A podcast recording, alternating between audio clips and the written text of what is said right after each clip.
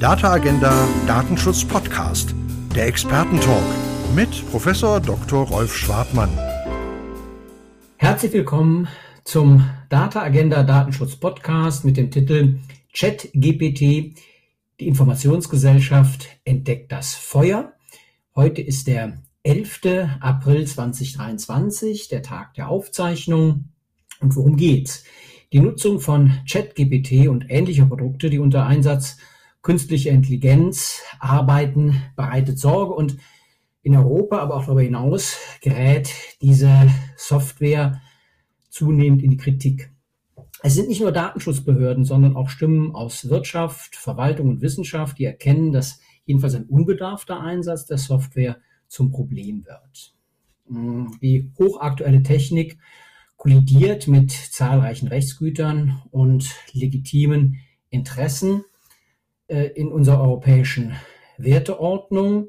Drängende Fragen lauten etwa, wie steht es um die Transparenz dieser Algorithmen? Wie verlässlich sind die plausibel anmutenden Ergebnisse der Software? Welchen Schutz gewähren die Anbieter vor altersgerechten Zugängen und Ergebnissen? Wie schützen die Hersteller uns vor Verwerfungen durch Blasenbildungen bis hin zu Verlust von Arbeitsplätzen? Und ähm, wie schützen die Anbieter unsere Persönlichkeitsrechte, das geistige Eigentum? Wie verhindert man Fake News und vieles mehr? Darüber spreche ich mit Professor Tobias Keber. Er ist Inhaber der Professur für Medienrecht und Medienpolitik in der digitalen Gesellschaft an der Hochschule der Medien in Stuttgart und er ist zugleich Mitglied im Leitungsgremium des Instituts für digitale Ethik dort. Tobias Geber ist Vorsitzender des wissenschaftlichen Beirats der Gesellschaft für Datenschutz und Datensicherheit, GDD, und auch Mitglied im Herausgeberbeirat der Fachzeitschrift Recht der Datenverarbeitung RDV und nicht zum ersten Mal Gast in diesem Podcast. Hallo, Tobias Keber. Ja, hallo Wolf und ich freue mich, dass ich wieder dabei sein kann. Ja, Tobias Keber duzt mich, das hat gute Gründe. Wir kennen uns aus ähm, gemeinsamen Zeiten am ähm, Lehrstuhl der, der Universität Mainz. Das, das Zimmer, das Dienstzimmer, das ich da hatte, hat eine interessante äh, Geschichte.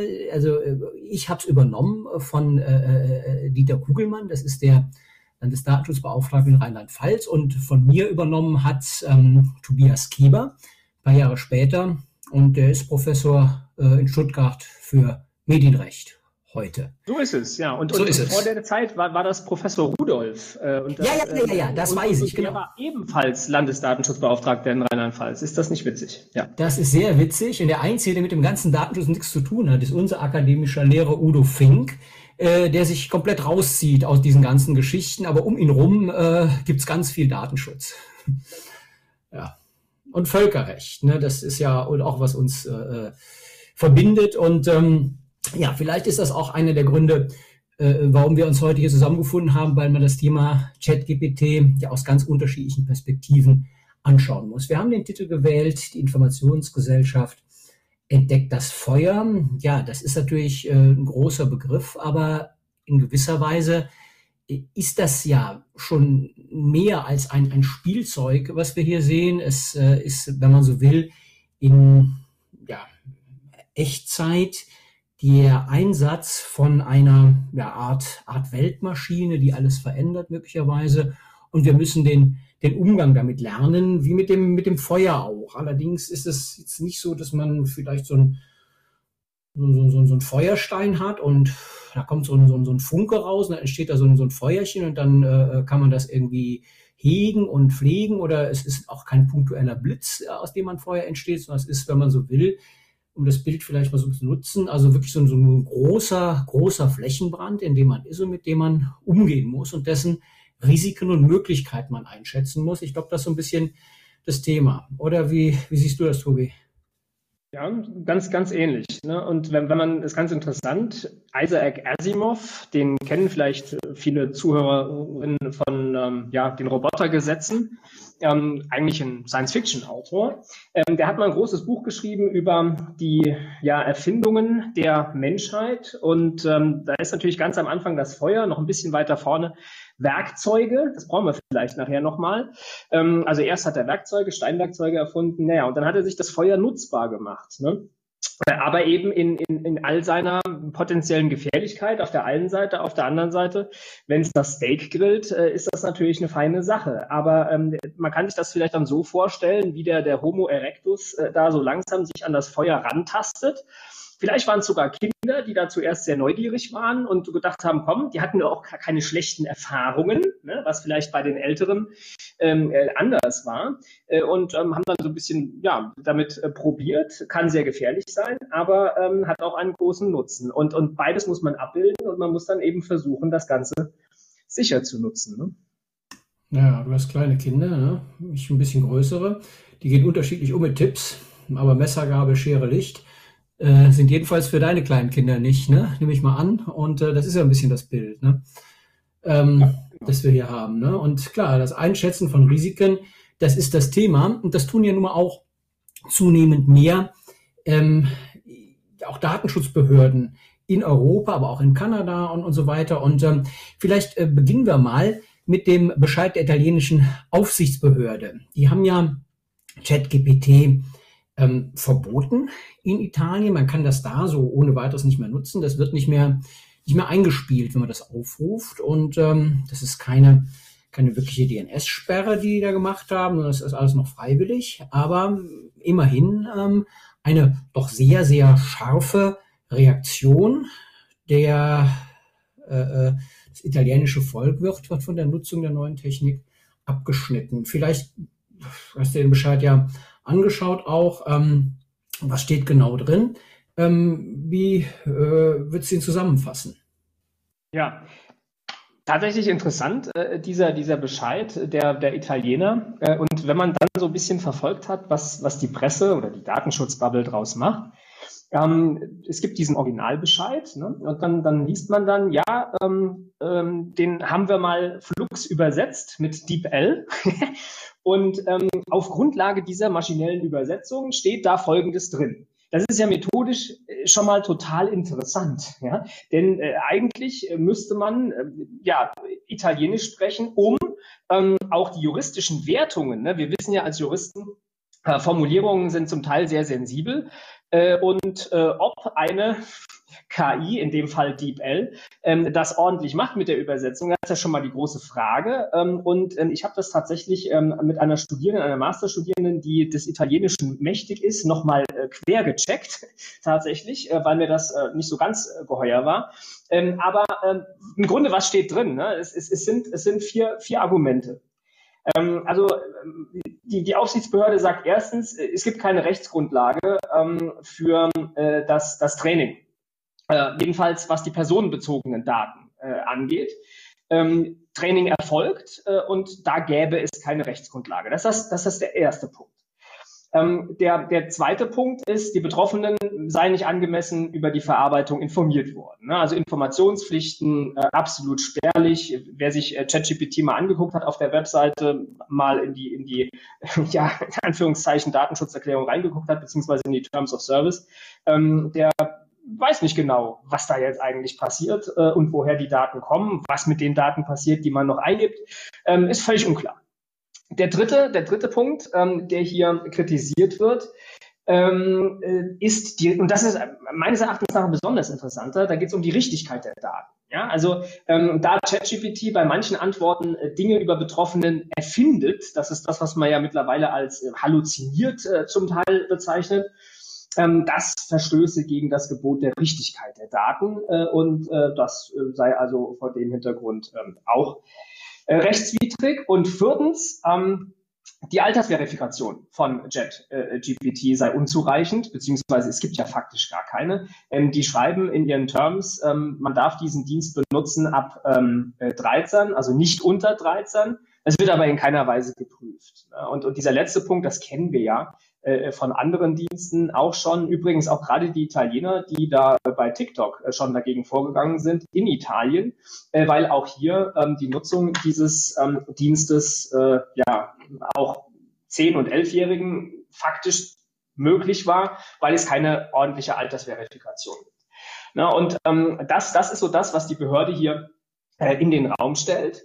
Und ähm, ist übrigens ganz interessant. Ich habe ChatGPT dann selber mal gefragt, äh, was hältst du denn von dem Verbot gegen dich in Italien? Ähm, und äh, dann, äh, ich lese mal die ersten drei Sätze vor und dann sind wir schon. Ganz, ganz kurz, wenn, wenn ich zwischenschalte, äh, ja. der, ich denke, die Daten sind eingefroren 2021. Äh, das ist ja, ja dann genau. doch ein bisschen hellseherisch, äh, was ChatGPT da äh, äh ja, äh, in, der, in, der, in, der, Glaskugel äh, der Daten äh, von 2021 liest, dass 2023 mal eine Untersagung kommt, finde ich ja extrem spannend, dass das möglich ist. Ja, fand, fand JetGPT ähm, äh, völlig unproblematisch. Ich lese mal vor. Ich als künstliche Intelligenz habe keine Meinung und auch keine Emotionen. Mein Ziel ist es, objektive und sachliche Informationen zu liefern. Aha. Und jetzt zum Hintergrund das hat er wirklich genauso formuliert. Im November 2021 hat die italienische Regierung ein Verbot für den Einsatz von ChatGPT in öffentlichen Einrichtungen, insbesondere in Schulen, erlassen. Ähm, das ist falsch, ne? aber er hat offensichtlich irgendwoher, und dann kann der Trainingszustand zumindest wohl zum Teil nicht nur 21 sein, ähm, und das hat er jetzt vermischt und hat äh, geschrieben, äh, dieses Verbot sei schon im November 2021 ähm, lanciert worden, und das ist natürlich knackenfalsch. Das heißt, es ist ein eindeutiger Beweis dafür, dass die Maschine halluziniert, sich aufgrund von Wahrscheinlichkeiten irgendwas zusammenreimt, was aber nicht richtig sein muss. Und das ist genau ja dieser, dieser Vorwurf Nummer drei ähm, der Aufsichtsbehörde, die Richtigkeit der Daten. Und da schließt also, sich dann, äh, ja? Also je mehr ich dem, je mehr das Ding an falschen Tatsachen findet, interessanterweise, desto wahrscheinlicher wird es ja, dass eine Lüge verbreitet wird. Es kann ja sein, dass in, im Netz irgendwas kursiert, aus irgendwelchen Gründen das überhaupt nicht stimmt, aber es da trotzdem irgendwie reingeflossen ist. Und äh, wenn sich jetzt äh, der Bot darauf kapriziert, dann muss er ja nach der Wahrscheinlichkeit diese Lügen verbreiten. Das ist ja extrem spannend. Ne, also hier ähm, ist es ja offenkundig irgendwo hergekommen, dass da äh, ja 2021 was für 2023 irgendwie äh, ja fabuliert wurde. Aber es ist ja auch logisch erklärbar, wenn es Wahrscheinlichkeitsberechnungen sind, die das Ding macht, ja, dann wird die Antwort, die am meisten gegeben wird und mag sie auch noch so falsch sein, natürlich genommen und äh, zum Gegenstand der Auskunft gemacht. Also extrem belastbar natürlich, was die Italiener da so äh, dem, dem Bot vorwerfen. Ne? Ja, und ich finde, also was mich vor allem an der Konstellation reizt, ist der Umstand, wir sprechen hier von der Richtigkeit von personenbezogenen Daten, ähm, aber die Dimension, die dahinter steckt, ähm, du hast ja angesprochen, ich kann ChatGPT dazu benutzen, um Fake News zu generieren. Und ich könnte das sogar in ganz großer industrieller äh, Variante tun. Das ist ein riesen Fake News Generator. Äh, und dann ist natürlich die Frage, ja, ist es das Datenschutzrecht, das jetzt hier ähm, das, das, der, der richtige Regulierungsansatz ist?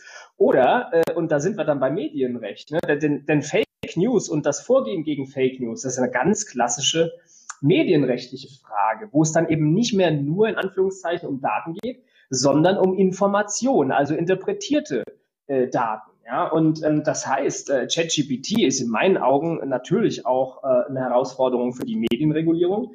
Ähm, und das führt zur Grundfrage, was ist das Ding überhaupt? Ja, äh, ist das, ist das eine, eine Datenverarbeitungsmaschine äh, oder ist das ein Medium? Mit, mit ganz unterschiedlichen äh, Konsequenzen für die Regulierung. Und das ist meines Erachtens nach auch noch nicht hinreichend ausdiskutiert. Dann lassen wir mal die griechische Mythologie, Mythologie äh, ja, befragen. Irgendwie ist es eine Pandora-Büchse. Ne? Also äh, da greifst du rein, es kommen halt äh, jede Menge äh, ja, ungelöste Probleme, mal vorsichtig ausgedrückt, raus oder vielleicht auch so ein paar Widrigkeiten. Aber es äh, äh, macht natürlich zunächst mal den Eindruck, dass das Ding ähm, wirklich viel kann. Und ähm, wenn ich das jetzt so rekapituliere, unser Gespräch der letzten ähm, paar Minuten, dann sind ja alle der vier Argumente äh, der italienischen Datenschutzaufsichtsbehörde berechtigt. Also eine Rechtsgrundlage für diese intensive Datenverarbeitung, äh, die kennen wir nicht. Eine Information, die haben wir nicht. Äh, Erfindungen sind äh, ja offenkundig Und die Altersverifikation, die gibt's schlicht nicht, denn das kann jedes Kind benutzen. Und ähm, wenn ähm, ich mir vorstelle, dass ich ein Kind habe in der Pubertät, das etwas, etwas, ja, würde man sagen, Probleme mit seinem Gewicht hat, vielleicht sogar magersüchtig ist und dann noch ein paar Kilo abnehmen möchte und den Chat fragt, wie geht denn das eigentlich, kann ich mir durchaus vorstellen, dass das da eine plausible Antwort kriegt, wie man noch weiter abnimmt, was natürlich eine absolute Katastrophe ist aus meiner Sicht, dass so etwas möglich ist und vor dem Hintergrund sind diese ganzen Punkte ja unglaublich belastbar. Ne? Und ja. ja. Was ich, ja, ähm, hm? und also wenn man jetzt mal die Pers machen wir mal einen Perspektivwechsel, ne? Wir, wir überlegen mal, was, wenn wir jetzt OpenAI wären, wir haben jetzt diesen Bescheid äh, der Italiener in der Hand ähm, und die halten sich ja also erstmal dran, ne? die haben es vom Netz genommen, also keine DNS-Sperre im Raum oder sowas, ähm, sondern die haben es jetzt erstmal rausgenommen. Ähm, und ähm, ja, was kriege ich hin? Also die, die Altersverifikation ähm, ich denke, dass aus Unternehmenssicht, ja, also hinter OpenAI steht, steht ja unter anderem äh, Microsoft, äh, und hier eine ordentliche Altersverifikation auszurollen, äh, das halte ich jetzt für, für nicht unmöglich. Ja, also das, das kann man ja durch verschiedene äh, äh Möglichkeiten, die der Es ist wirtschaftlich jetzt nicht besonders sinnvoll, wenn man Schülern eine Altersverifikation anhängt. Ne, und äh, haben ja auch andere Beispiele erlebt, wo man das irgendwie nicht ordentlich hinkriegt. Und umgehbar sind die Dinge auch.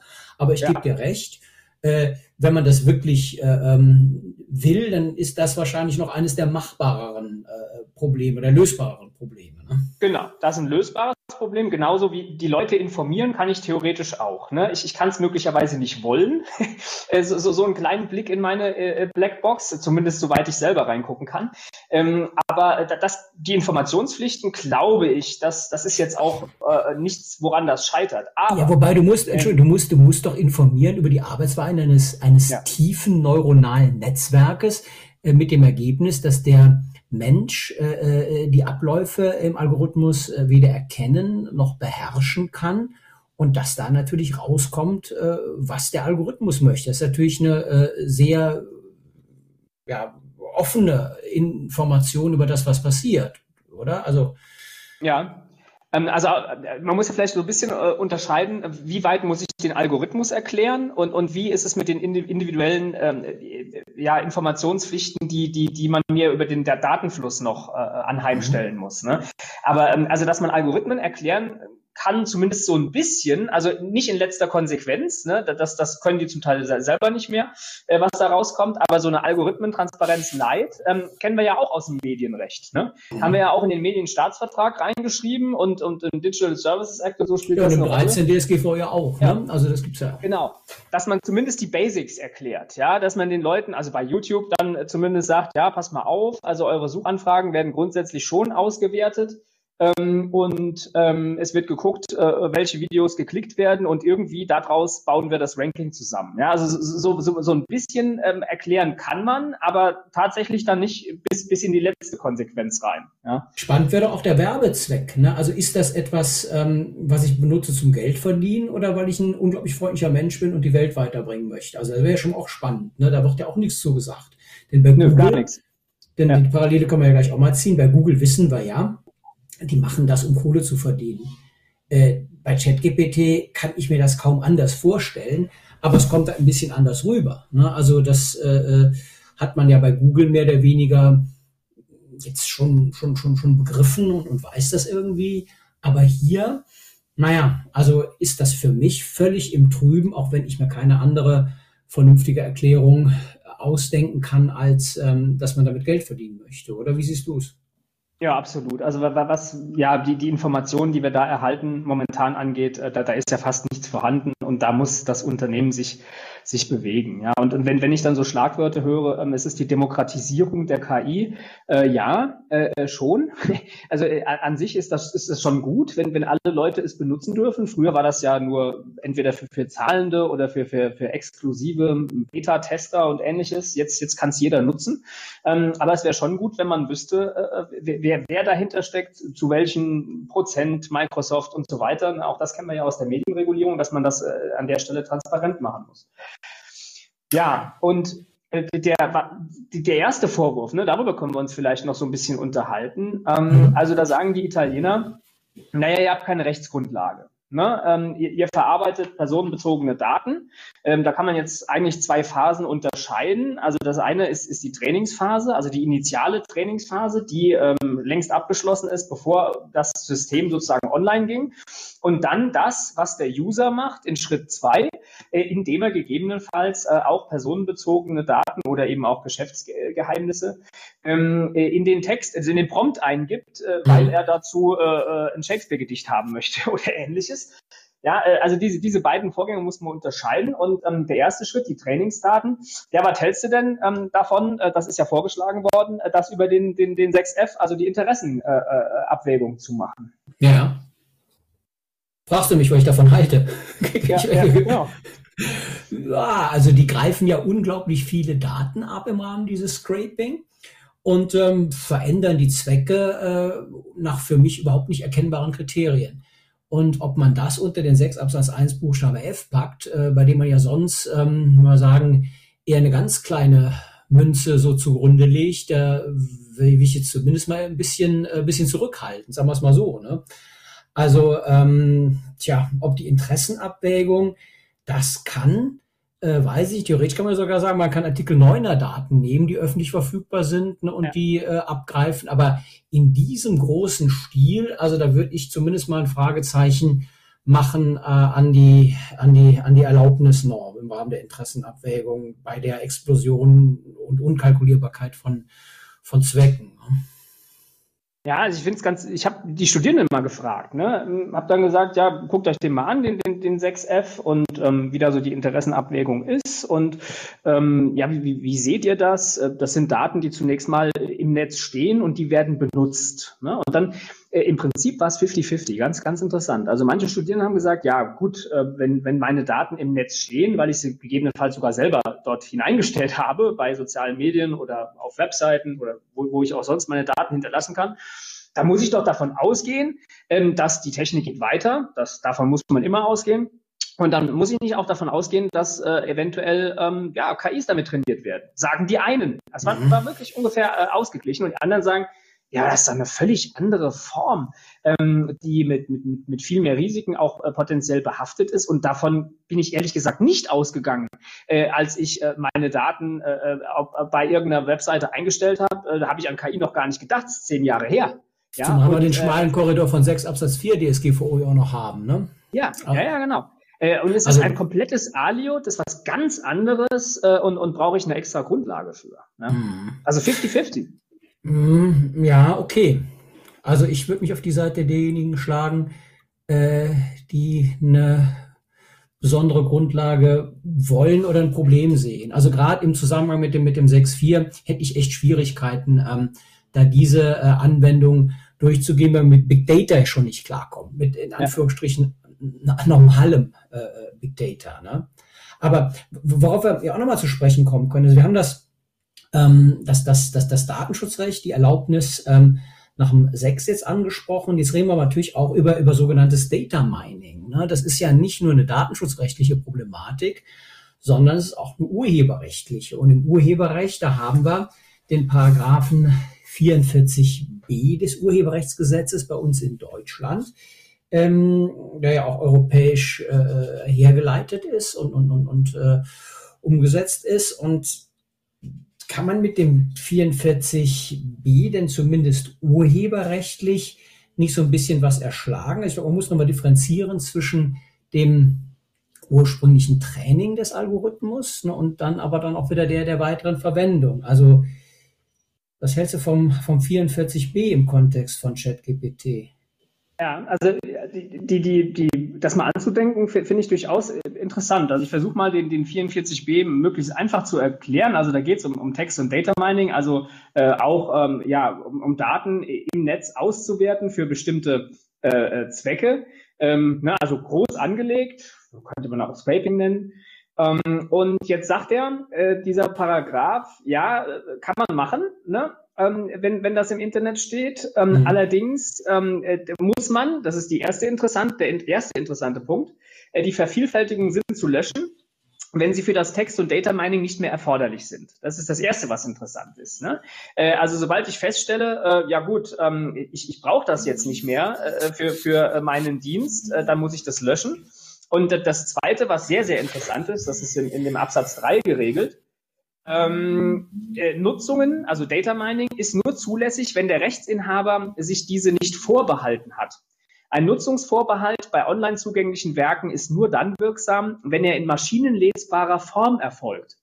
Das heißt, was das Gesetz hier macht, ähm, das sagt, naja, ähm, Text- und Data Mining findet statt. Äh, und wenn ich ähm, als ähm, ja, äh, Urhe Urheberrechtsinhaber nicht möchte, ähm, dass Inhalte von meiner Webseite ähm, gescraped, geklaut oder wie auch immer man das äh, äh sagen möchte, werden, dann muss ich Opt-out erklären. Das ist das Erste, was interessant ist. Und das, dieses Opt-out Opt muss ich maschinenlesbar ähm, äh, erklären. Ne? Also ich muss eine Datei äh, äh, oder bei, bei Suchmaschinen hat man da mal eine Robot-Text äh, äh, äh, sozusagen auf die Webseite ähm, äh, gestellt, äh, die dann gesagt hat, pass mal auf, liebe, liebe Search Engines äh, und Crawler davon, das hier nicht das möchte ich nicht. Ne? Ähm, das muss man erklären. Und jetzt wäre die Frage, ist ja spannend, ähm, kann man das gegebenenfalls übertragen in irgendeiner Weise auch auf personenbezogene Daten, äh, die dann so ein kleines Label kriegen, ähm, ich will nicht. Ich möchte nicht Gegenstand äh, von, von Training äh, einer KI werden. So. Tja, ich wüsste nicht wie. Frage, Frage an die Techniker, ne? Äh, äh, ist sowas denkbar? Weil das Problem ist natürlich beim, beim Datenschutzrecht, das ist ja der Kontext, der entscheidet. Mhm. Der Kontext ist ja total unterschiedlich und, und ja, kann ich so ein kontextsensibles Label da dran kleben, technisch. Mhm. Das, äh, ja. Da müssen wir, müssen wir, müssen wir, glaube ich, immer offen lassen. Ne? Also 44b ist auf jeden Fall äh, eine Norm, über die man reden muss, wenn man das Urheberrecht adressiert. Mhm. Das Datenschutzrecht haben wir, ich, ich würde noch eine weitere Brücke schlagen. Du hast ja im Prinzip schon die Suchmaschine angesprochen. Wir haben ja die Google Spain-Entscheidung ähm, des ähm, Europäischen Gerichtshofs und ähm, da geht es ja am Ende des Tages um Auslistungsansprüche. Also wenn im Netz etwas verfügbar ist, das äh, falsch äh, ist, äh, belanglos und, und, und mich deswegen in, in meinen Rechten verletzt, dann kann ich einen Auslistungsanspruch geltend machen und technisch funktioniert das ja auch, indem Google halt einfach die Auffindbarkeit stoppt für, für diesen Inhalt. Das ist ja technisch möglich, zumindest mal bei, ähm, einer, bei einem Eintrag in die, in die Suchmaschine. Ähm, tja, die Verantwortlichkeit von Google, die gibt es nach dem Europäischen Gerichtshof. Dann müsste man doch wahrscheinlich auch die Verantwortlichkeit von ChatGPT äh, aus dieser Entscheidung ableiten. Wir haben noch eine weitere Parallele.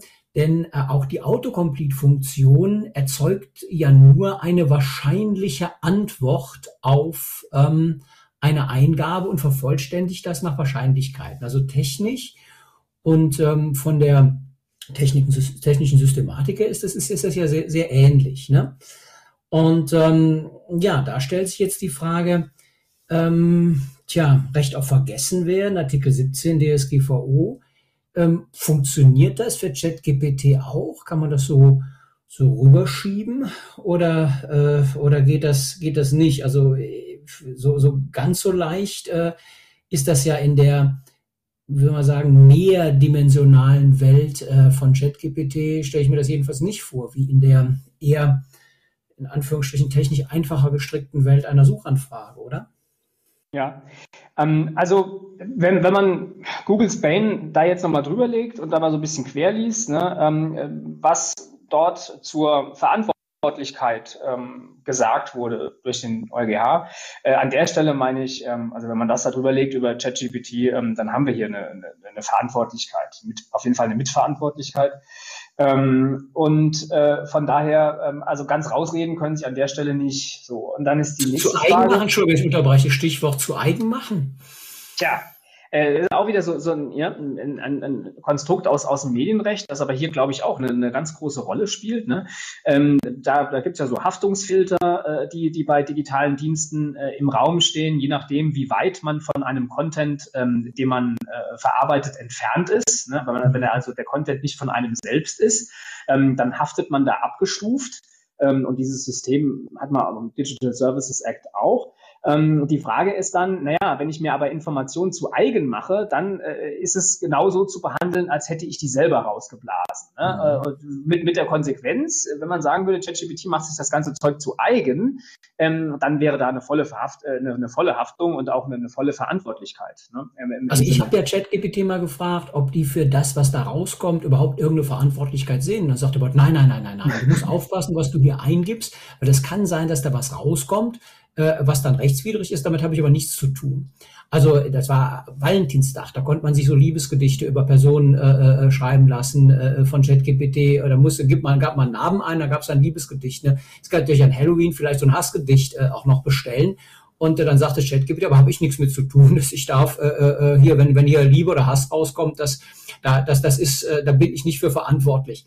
Das ist natürlich nach den Kategorien der KI-Haftung, wie ich sie mir künftig vorstelle in der KI-Haftungsrichtlinie, aber auch jetzt schon nach der K Kategorien der, der, der Produkthaftung natürlich ein bisschen schräg, oder?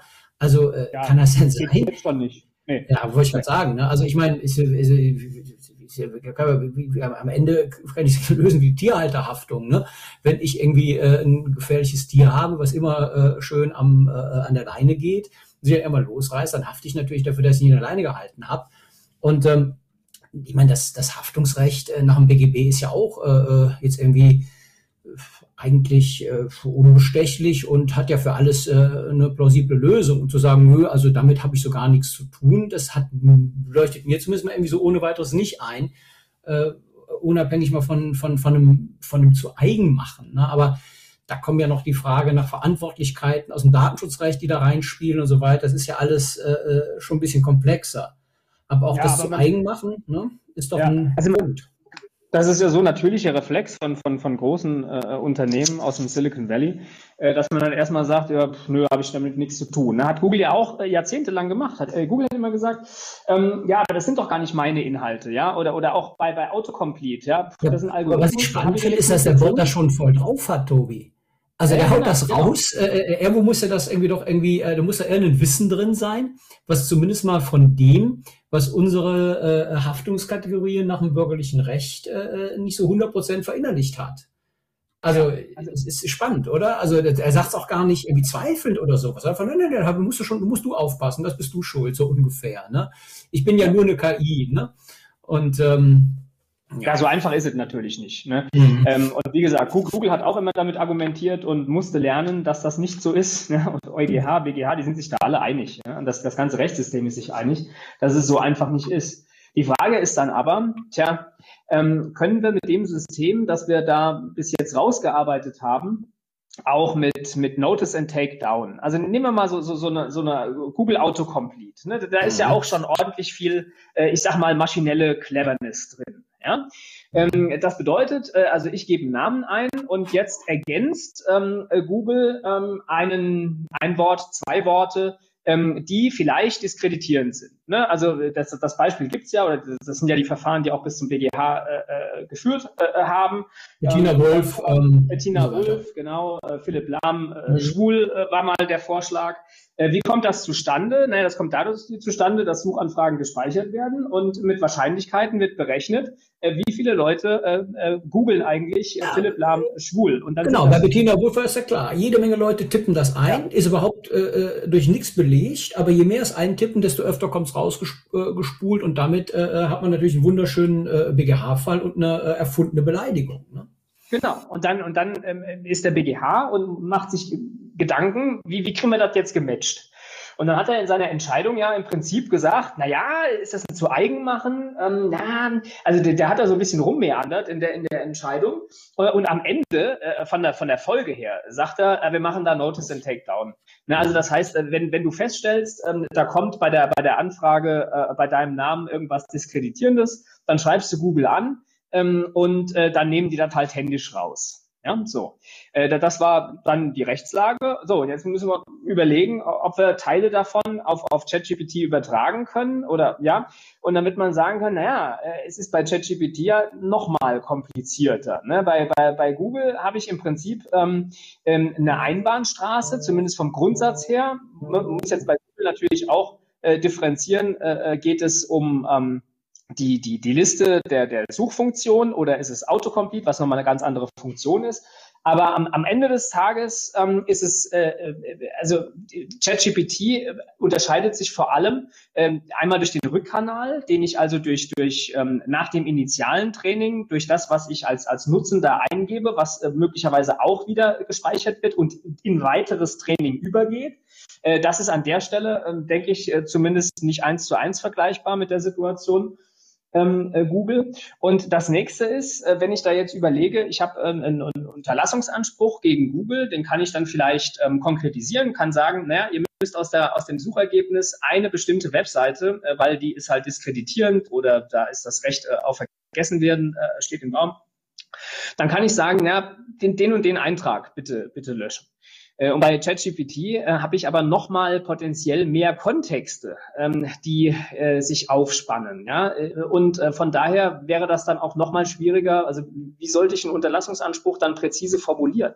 Ja, und ähm, ich kriege es also ja auch über der Suchanfrage gar nicht mit. Ich kann mich ja selber googeln und dann kriege ich ja irgendwie mit, aber äh, bei ChatGPT genau. kann ich nicht gucken, was hat wer äh, in seiner Suchanfrage. Ja. Also das, das geht, kommt ja zeitversetzt. Da muss ja irgendwie äh, ist ja viel Rechtsverletzung schon, schon passiert, bevor man das überhaupt rauskriegen kann als Betroffener. Genau, das sind die Unterschiede, äh, die am Ende des Tages also äh, zeigen, ähm, mit den ganzen Learnings, die wir schon haben bei Google und Co., kommen wir nur bedingt weiter. Mhm. Ja, das heißt also, wir müssen uns hier schon ja was Neues, Intelligentes wahrscheinlich überlegen. Ja, haben wir ein neues Intelligentes. Ähm, vielleicht ähm, ein kleiner Ausblick auf die ähm, äh, ja, auf die KI-Verordnung. Ne? Also es wird ja gerade gerade in dieser in diesen diesen Tagen dieser dieser dieser Zeit diskutiert, was man so hört. Äh, haben die da was? Es geht um die um die Einordnung der der der Software als General Purpose Software. Ne? Ich meine, wir haben eben über das Feuer gesprochen. Ne? Ein Feuer ist so ein General Purpose äh, Ding. Ne? Da kann ich irgendwie äh, irgendwie gute Sachen mitmachen, da kann ich schlechte Sachen mitmachen. Das ist ja als sich betrachtet weder äh, gut noch schlecht, aber ohne Feuer will man natürlich nicht leben. Und vor dem Hintergrund ähm, muss man aber auch den Umgang mit den Risiken des Feuers lernen. Und äh, ein bisschen vergleichbar ist ja auch, um das Bild wieder aufzugreifen, natürlich äh, ChatGPT auch. Das ist auch eine General Purpose, also für einen allgemeinen Zweck äh, einsetzbare KI. Und da stellt sich natürlich die spannende Frage, ist so ein Ding ähm, regulierungsbedürftig als Hochrisiko-KI?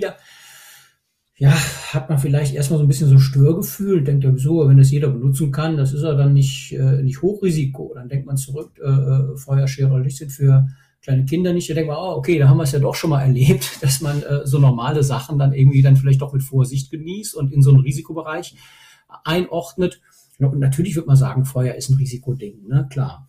Und ähm, ist jetzt die ähm, sehr smart rüberkommende äh, Software an der Stelle auch mit dem Feuer vergleichbar? Was wäre so dein, dein, dein Tipp äh, an den, den KI-Verordnungsgesetzgeber? Wie, wie könnte man es machen? Wie soll man es machen? Also soll man es Hochrisiko KI-mäßig in die ähm, KI-Regulierung einsortieren, so dass man sich ja schon sehr sensibel darum kümmern muss? Oder nimmt man es unter den ja, nicht regulierten, nicht spezifisch regulierten Bereich, der dann im Wesentlichen unter die allgemeinen Regeln auch der DSGVO fällt. Wie, wie, wie würdest du das machen? Ja, wahrscheinlich, ich würde fast sagen, weder noch. Ne?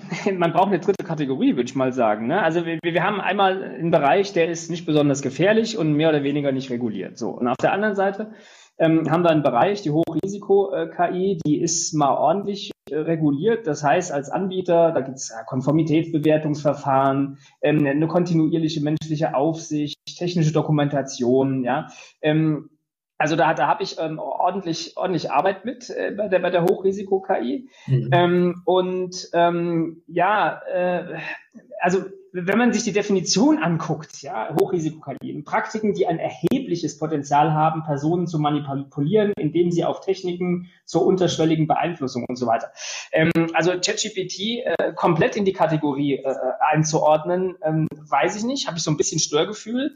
Ähm, aber äh, es ist auch keine ungefährliche. Ne? Das, das geht auch nicht. Das heißt also, man muss, ähm, ja, das wäre jetzt so mein, mein Ansatz, es ist eine eigene Kategorie, äh, die äh, ja Potential Harm schon hat, also kann schon ja. gefährlich sein. Ähm, und dann muss man da Safeguards äh, äh ein, ein, äh, ein ja. Äh, ja einbauen. Und ich glaube, da genau an der Stelle diskutieren die auch momentan im, im Parlament. Vielleicht müssen wir da demnächst den, den Kai Senner wieder einladen, äh, ja. wie weit sie da jetzt sind. Ne? Das, das sollte man machen, ne? der äh, kriegt das ja mit. Das ist der äh, Büroleiter von, von Axel Voss, der ist ja Berichterstatter für, das EV, für die EVP, für die ähm, KI-Verordnung, fürs Parlament sogar, für die äh, äh, ähm, Haftungsrichtlinie. Ne? Aber ähm, klar, also äh, neue Kategorie auf der letzten Rille äh, der äh, Verhandlung zur KI-Verordnung ist natürlich auch sportlich. Ne? Also das ist, ja. äh, selbst wenn es klappt, muss man ja sagen, in äh, zwei Jahren, wenn das Ding äh, wirkt, da hat äh, ChatGPT entweder äh, das Internet abgeschafft oder das Internet hat ChatGPT abgeschafft.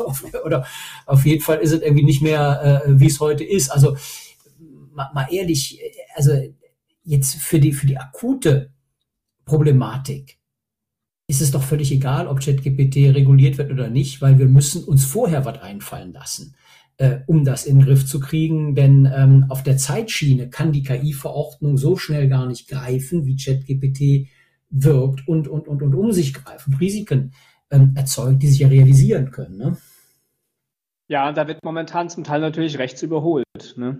Äh, und das ist auch der, der, der Grund, warum es jetzt Vorschläge gibt. Ähm, ja, vordergründig kann natürlich sagen, ja, ob das jetzt die Lösung ist, ne? aber es gibt ja diesen offenen Brief, ähm, äh, der, der dann sagt, äh, also von großen Akteuren in diesem Bereich, unter anderem einem, einem Elon Musk, äh, die sagen, ja, lass, lass uns mal äh, ähm, ein halbes Jahr pausieren. Ja? Ähm, ja. So, so, so, ein Moratorium. Jetzt kann man natürlich sagen, ja, pf, was, was, bringt das jetzt, das halbe Jahr? Ich, ja. Klemme ich das jetzt ein halbes Jahr ab oder was? Äh, und dann, dann, dann stoppe ich die Debatte, mache ein Moratorium, ja. darf es nicht mehr benutzen, nicht mehr. Also es ist ja, der, der Geist ist ja aus der Flasche. Also das, ja. das ähm, habe ich zumindest mal jetzt keine Vorstellung, wie das sinnvollerweise klappen sollte, wo das einmal, einmal läuft. Dann eine spannendere Frage ist natürlich der robuste Vorgang der Italiener. Also ich meine, das Verbot ist ja schon irgendwie so ein Stunt. Ne? Also äh, äh man äh, schnappt sich das Ding und sagt jetzt hier erstmal Schluss. Ne? Das ist ja schon ein sehr massiver Eingriff in ähm, die äh, äh, Unternehmensfreiheiten und die, in die auch Freiheit natürlich der Anwender in Italien. Ne? Also ich habe äh, eine ja. äh, Bekannte in Italien, äh, die, die sind alle total sauer, weil keiner, äh, weil wir die moderne Technik nicht mehr nutzen dürfen. Also das äh, ähm, kommt halt irgendwie in der Bevölkerung jetzt nicht als als als super äh, äh Move der italienischen Aufsicht an, dass man da jetzt nicht mehr mitmachen darf in Italien, sondern die sind eher so ein bisschen sauer gefahren. Deswegen und das ist natürlich auch eine ähm, ja, Entwicklung, die man sehen muss. Äh, so ein Verbot ist natürlich wirklich Ultima Ratio. Und das wäre jetzt vielleicht so die letzte Frage, die ich an dich hätte, ähm, nochmal in deiner Eigenschaft auch als ähm, als Völkerrechtler, äh, das ist ja ein Dienst, der aus USA kommt. Die haben einen Representative in Europa, der sitzt in Irland und die haben auch so einen äh, europäischen Geschäftsführer, was auch immer das ist, äh, der, der auch irgendwo hier sitzt. Aber ähm, das heißt, die, äh, eine Niederlassung in Europa gibt es nicht. So, jetzt kann man sich natürlich die Frage stellen, was ist denn, wenn äh, OpenAI sich nicht mehr freiwillig daran hält, das nicht mehr auszuspielen in Italien, sondern man über eine DNS-Sperre, also eine Domain-Name-Server-Sperre nachdenken muss. Da kennt die Debatte ja aus, ähm, aus, aus äh, ähm, hier Telegram und so weiter. Ne? Also äh, kann man natürlich auch benutzen, wenn man äh, mehr oder weniger ein VPN-Client dafür äh, einsetzt. Also da kann ich natürlich sagen, äh, so ein Verbot, so eine äh, Sperre, die bringt nur gegenüber denjenigen was, die jetzt nicht die ähm, ja, Möglichkeit haben, äh, sowas zu umgehen. Es ist aber nicht schwer und jeder hat die im Prinzip, wenn er es will. Also insofern einmal die Frage nach der Umgehungsmöglichkeit. Ähm, was hältst du davon? Macht das vor dem Hintergrund Sinn? Wenn man es umgehen kann, kann man es dann verbieten? Und die zweite Frage, wie vollstreckt man in in USA gegen Unternehmen, äh, für den Fall, dass da wirklich alles schief läuft. Also das wären noch so die beiden abschließenden Fragen, die ich ähm, in den Hut werfen würde. Ja, also eine DNS-Sperre, die, die muss ich ja nicht vollstrecken. Die, die vollstrecke ich ja im Grunde, oder die muss ich in den USA nicht vollstrecken. Die vollstrecke ich ja sozusagen in meinem eigenen Territorium, ja, klar. indem ich meinen, meinen Internet-Service-Providern äh, aufgebe, pass mal auf, ähm, äh, ChatGPT ähm, äh, ist jetzt nicht mehr verfügbar. Ne? Also ihr, ihr müsst dafür Sorge tragen, dass äh, die, der, der Domainname nicht mehr aufgelöst wird. Ähm, ich kriege eine Fehlermeldung und, und äh, für, im Urheberrecht kennen wir sowas ja schon. Ja, die ähm, klemmst du ab. Das, das, das, das meinte ich nicht, sondern da ja. meinte ich nur die Frage nach der faktischen Wirkung der DNS-Sperre. Ja. Ist ja. das nicht, äh, wenn wir sagen, zu ja, zu untauglich, wenn man es umgehen kann. Bei der Vollstreckung meine ich äh, am Ende des Tages, wenn man wirklich gegen die vorgehen möchte, unabhängig von der DNS-Sperre. In USA, wie macht man das? Also wie vollstreckt man, wenn man was zu vollstrecken hat, äh, in USA? Also das ist ja auch ein großes Problem, äh, wenn jemand keine Niederlassung hier hat.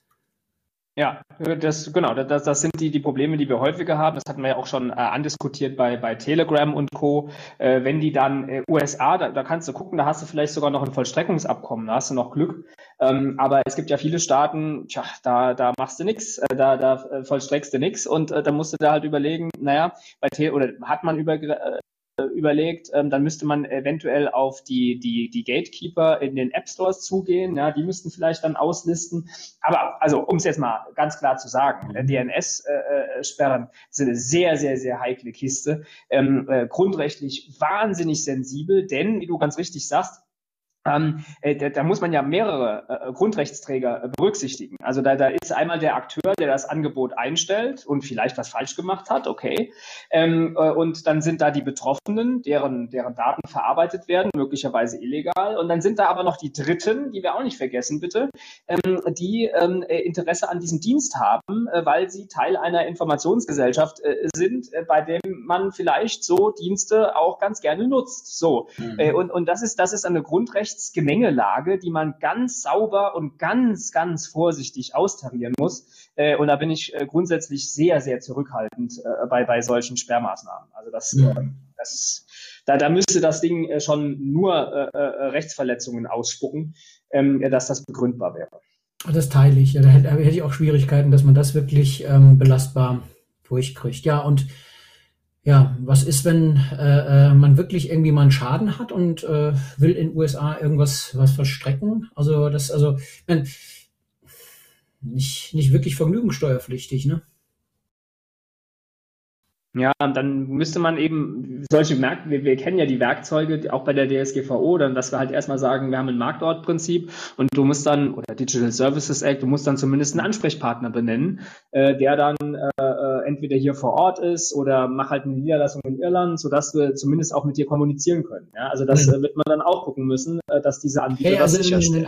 Einen, einen Representative nach 27 DSGVO gibt es wohl in Irland. Ähm, okay, ja. Wenn ich das richtig sehe. Ähm, aber eine Niederlassung halt nicht. Ne? Also das ist ja, ähm, ja. das, äh, äh, was wir nicht haben. Äh, ja, also das war jetzt, äh, wenn ich auf die Uhr gucke, äh, knapp 50 Minuten intensives ähm, Gespräch zu, zu ChatGPT. Äh, ja, kleiner Ausblick. liest man ja auch in den letzten Tagen, ist eine Superintelligenz, die uns komplett verschlingt. Na, vielleicht ist am Ende des Tages so, dass die künstliche Intelligenz irgendwie einen Vertrag macht von 1000 Seiten, kennt den auch in- und auswendig, kann den super auslegen, super Lösung. Und den kann aber keiner mehr kontrollieren, außer eine andere Superintelligenz, äh, die den Vertrag dann äh, im Prinzip gegencheckt und sagt, nee, der ist nicht so gut. Und dann streiten sich die beiden künstlichen Superintelligenzen miteinander wie zwei Go-Computer, die gegeneinander spielen. Ähm, das ist natürlich schwierig. Da kann man am Ende äh, das zu Ende spinnen und sagen, ja, da kommt, da gibt es einen Schiedsgerichtsvorschlag äh, äh, von einem anderen Bot, der sagt, komm, mach es so und dann war es das. Aber dann ist der Mensch völlig draußen. Ähm, das äh, äh, ist ja schon ein beängstigendes Szenario. Kommt das so? Ja, das ist das, das Skynet-Narrativ. Ne? Also für alle, die, die die Terminator gesehen haben, äh, da, da ist ja diese, dieses Skynet, das sich irgendwann selbstständig macht und das dann halt auf den ja, auf den roten Knopf für die Atomwaffen drückt, ne, weil die Menschen halt irgendwie stören. Äh, ja, also das, das glaube ich jetzt mal vorsichtig noch nicht, dass wir so mhm. weit sind. Auf der anderen Seite, und da sind wir wieder bei der, bei der Technik-Historie und, und Isaac Asimov, äh, das Interessante ist ja, ähm, das Ganze beginnt ähm, und da hebt sich irgendwann der Mensch dann von, von anderen äh, Lebewesen ab, äh, unter anderem bei Werkzeugen. So, und äh, das heißt also, ähm, Intelligenz ähm, ja, zeigt sich unter anderem dann, wenn das, äh, was sie hat, äh, Dinge benutzt. Ne? Ähm, also Werkzeuge am Anfang aus Stein und, und, und so weiter. So, und wenn wir das jetzt auf die KI übertragen, dann ist es zumindest interessant äh, äh zu lesen. Es gibt ja dieses, dieses 100 Seiten Papier da von, von äh, den, den Leuten, die, die, die äh, GPT-4 äh, mal so ein bisschen abgeklopft haben äh, und ähm, äh, ob das gefährlich ist. Und die haben dann gesagt, oh, was aber interessant ist, ähm, diese KI beginnt zumindest Werkzeuge zu benutzen. Ne, also wenn, wenn, wenn ein Textsystem ähm, äh, äh ja auf einmal auf den Taschenrechner äh, als Software zugreift, weil es selbst nicht rechnen kann, dann ist das zumindest interessant. Ähm, das heißt noch nicht, dass wir bei Skynet sind, denn ähm, Werkzeuge benutzen auch Tiere. Ne? Also, also Krähen äh, schmeißen Nüsse auf Straßen, äh, weil sie wissen, dass Autos drüber fahren und die knacken. Ähm, deswegen habe ich aber jetzt noch nicht Angst vor der Krähe. Äh, aber man muss es sich zumindest äh, angucken, ähm, was äh, ChatGPT da weitermacht. Ja. Ich glaube auch nicht, dass die Kategorie Intelligenz ist, sondern einfach nur besser können als wir. Ne? Und äh, also Intelligenz ist halt nicht, nicht das. Ne? Also hier ähm, Asimov, äh, um den Kreis zu schließen, die, ähm, die RDV, äh, die wir beide so schätzen, ne?